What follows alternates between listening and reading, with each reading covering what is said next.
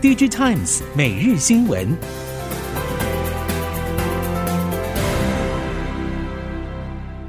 听众朋友您好，欢迎收听 DigiTimes 每日新闻，我是袁长杰，现在为您提供今天科技产业的新闻重点。首先带您看到的是，全球至今未解的晶片短缺问题，似乎可能蔓延到部分下一代智慧型手机和资料中心用最先进晶片供应。根据知情人士透露，部分台积电客户收到了示警表示，由于设备采购问题，台积电在明年与后年可能无法如先前预期的速度增加产量。目前台积电正在努力解决问题。知情人士透露，台积电派高层与设备制造商谈判，避免设备供应对台积电的成长计划在未来产生任何影响。今年稍早，台积电曾经讨论从艾斯摩尔取得更多设备。艾斯摩尔发言人表示，目前对于设备的需求超出了公司能够完成的订单量。艾斯摩尔正寻求既有的工具和其他措施，协助客户获得更多产出来解决这个问题。而在 IC 设计产业，近日传出需求不佳、产品价格开始下修的消息。从最早的手机系统单晶片 SoC 到显示驱动 IC、电子纸驱动 IC、触控 IC、各类感测器等，甚至连相对吃紧的电源管理 IC 也传出了部分应用开始下调产品价格。不止台厂杂音频传，IDM 大厂德仪最近更传出下半年供需松动，未来很难再涨的消息。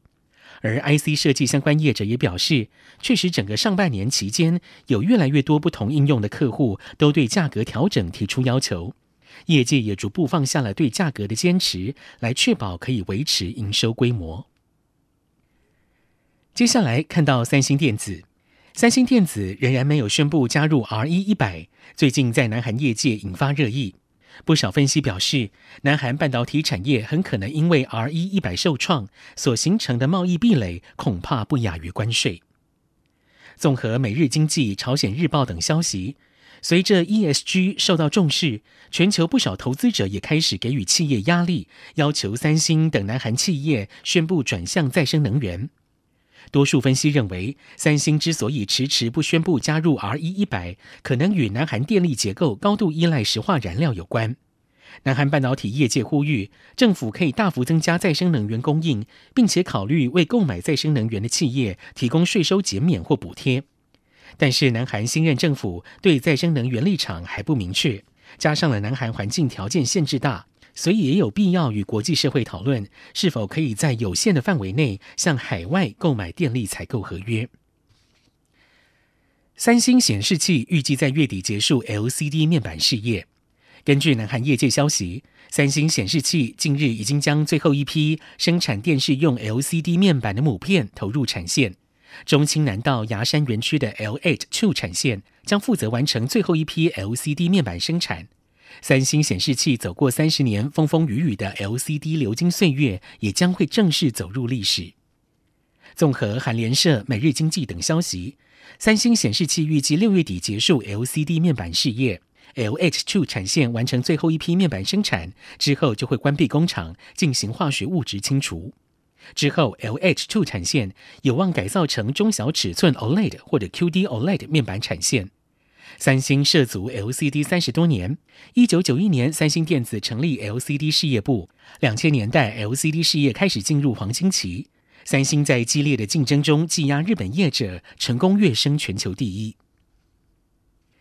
苹果在 WDCC 二零二二宣布将以 Pay Later 跨足先买后付业务，引起了外界正反两极评论。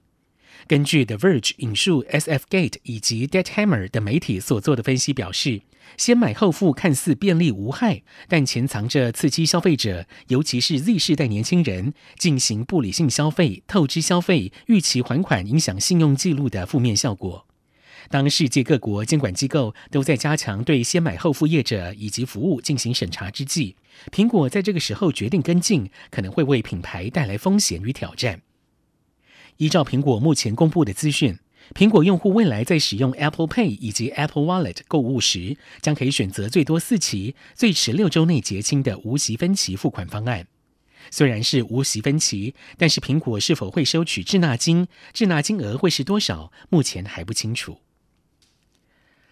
美国国会议员针对加密货币监管拟定法案。怀俄明州共和党参议员 Cynthia Lummis 与纽约民主党参议员 Kristen Gilbrand 日前提出了一项加密货币监管草案，希望可以为数位资产市场建立依循的轨道。根据 TechCrunch 报道，新兴的加密货币产业绝大部分至今不受法律管辖，也使得业者缺乏明确指引。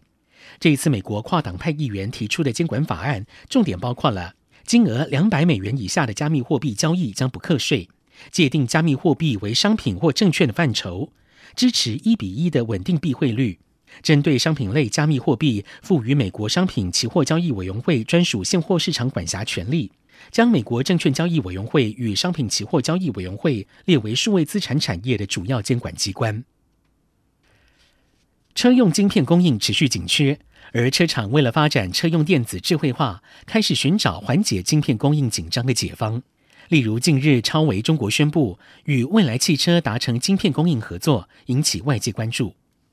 根据了解，蔚来将会在高效运算 HPC 平台中使用超微 EPIC 系列处理器，用以帮助加快 AI 深度学习训练，节省成本，缩短产品开发周期。而这也代表着超微晶片只用于未来研发，不会用于汽车生产。业界人士认为，这一次未来与超微的合作不算深入，但是也能看到未来在研发投入上的努力。接着把焦点转回台湾，鸿海研究院成立之后，惊喜不断。红海宣布，由红海研究院自行设计统筹的 B 五 G 低轨通讯卫星，最快二零二三年就会在太空轨道运行，比政府投入的 B 五 G 计划提早两年。红海的快速行动凸显政府计划执行期程过于漫长，跟不上厂商抢进太空市场时间压力的现实。鸿海自家低轨卫星可以与鸿海 MIH 电动车连接，为客户提供更完整的套装服务，不受偏远地区没有 5G 基地台的影响而中断联网。另外，鸿海也可以借此发挥集团的制造实力，成为国际低轨卫星联网服务业者的供应商。学界表示，过去很多电子厂商都对发展低轨通讯卫星有兴趣，但是态度不积极。鸿海是第一个真正有具体行动的企业，是否会激化其他电子科技厂商后续动向，值得关注。美光中科厂在今年年底量产 E-beta 节点制程之际，A3 厂也将会在下半年正式导入第一台 EUV 及紫外光曝光设备入场，为2024年推向 E-gamma EUV 量产准备。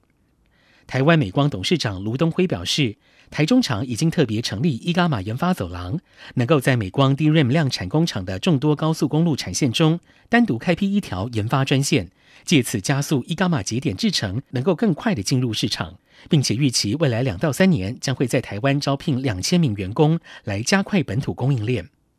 卢东辉表示，美光目标就是达到技术领先，也是唯一在 DRAM 与 NAND 领先的公司。除了两百三十二层 NAND Flash 将会在今年底量产，台湾与日本也都是 DRAM 生产重镇。E-Alpha 已经在台湾率先量产，提早业界大约有九个月到一年的时间。下半年消费电子市场夹杂在通膨、经济衰退、战争等变数中，业界形容驶入深水区。宏基董事长暨执行长陈俊盛明确表示，今年下半年不会比去年同期好。但是也不会回到疫情前的疲软状态。宏基除了保持弹性、控制库存，也要采取多引擎营运策略，才能迎接挑战。宏基今年积极培养旗下子公司，并且从单纯的 PC 品牌朝生活品牌迈进，推出电竞能量饮，也在疫情期间推出抗菌防疫产品，但同时也引发了股东疑虑。陈俊胜表示，宏基一直在检验子公司与各项营运业务是否有存在必要。像是手机业务就已经停掉。他表示，公司无法控制景气，所以必须有多引擎事业体护身。透过这种模式，可以让宏基更有保障。以上，DG Times 每日新闻由 DG Times 电子时报提供，原长杰编辑播报。谢谢收听。